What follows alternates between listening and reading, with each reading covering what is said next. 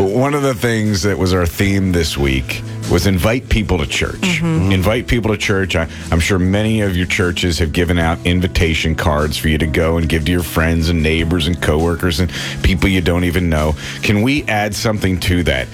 Contact your friends right now. Invite them to listen today and tomorrow. Yes. To what Ray has been unpacking.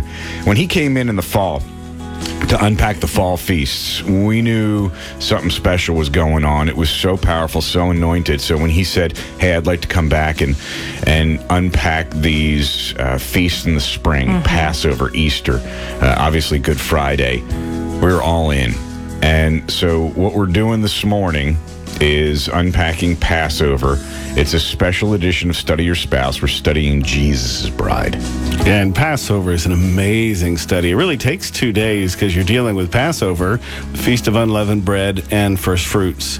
Some of the Passover seders growing up seemed like 2 days. It is ironic that we eat? They actually do Passover on 2 different days. Jesus did the first day and then died on the literal Passover. So there's even symbolism in those kind of things. But that wasn't because we just noticed so much about the bride. And we thought, there's no way to take these 2 concepts unless we spread it out a little bit. And we're going to look right now at the answer to the question, how was he slain from the foundation of the world?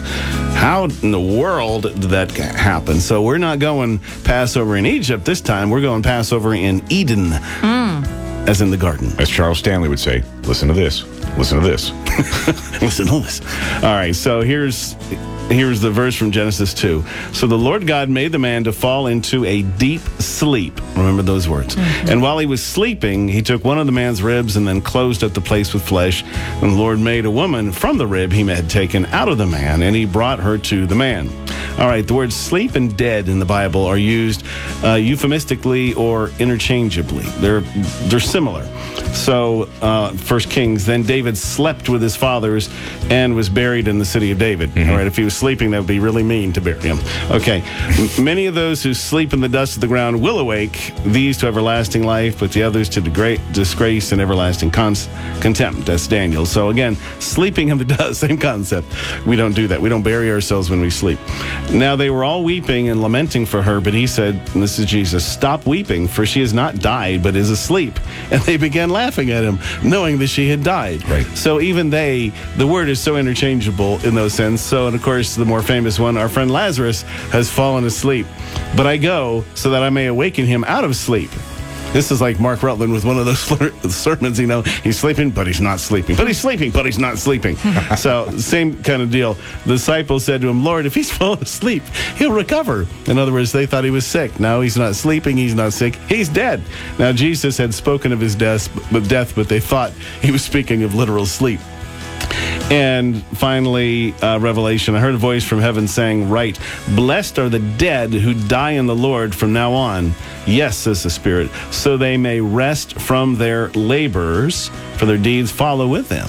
So again, the reason all along death and sleep were so interchangeable was because God looks at even dying as resting from your labors. Sure. All right?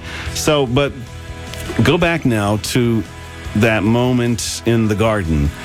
So the Lord caused the man to fall into a deep sleep. Okay. All right, he is not dead. He's just sleeping. But what does he represent? He represents Jesus on the cross who dies. He's the first Adam. This is his dying in that sense. So here you have, and we're just going to walk through this really slowly and easily so it doesn't blow your mind here. But you have the very first shadow or picture of Passover on the cross when God overshadows Adam.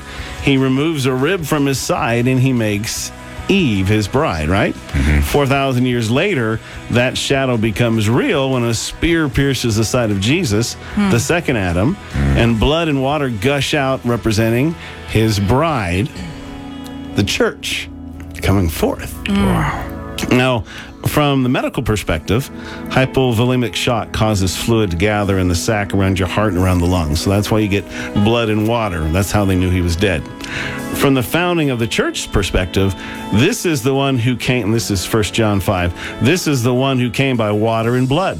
Jesus Christ. It did not come by water only, but by water and blood. And it is the Spirit who testifies, because the Spirit is the truth. For there are three that testify, the Spirit, the water, and the blood, and these three are in agreement, 1 John 5. There's a lot of symbolism going on here, obviously. Shedding of blood is for the forgiveness of sins. Water baptism into his death. The water is also a symbol of birth. You know, water breaks, right, sure, and you have birth, okay?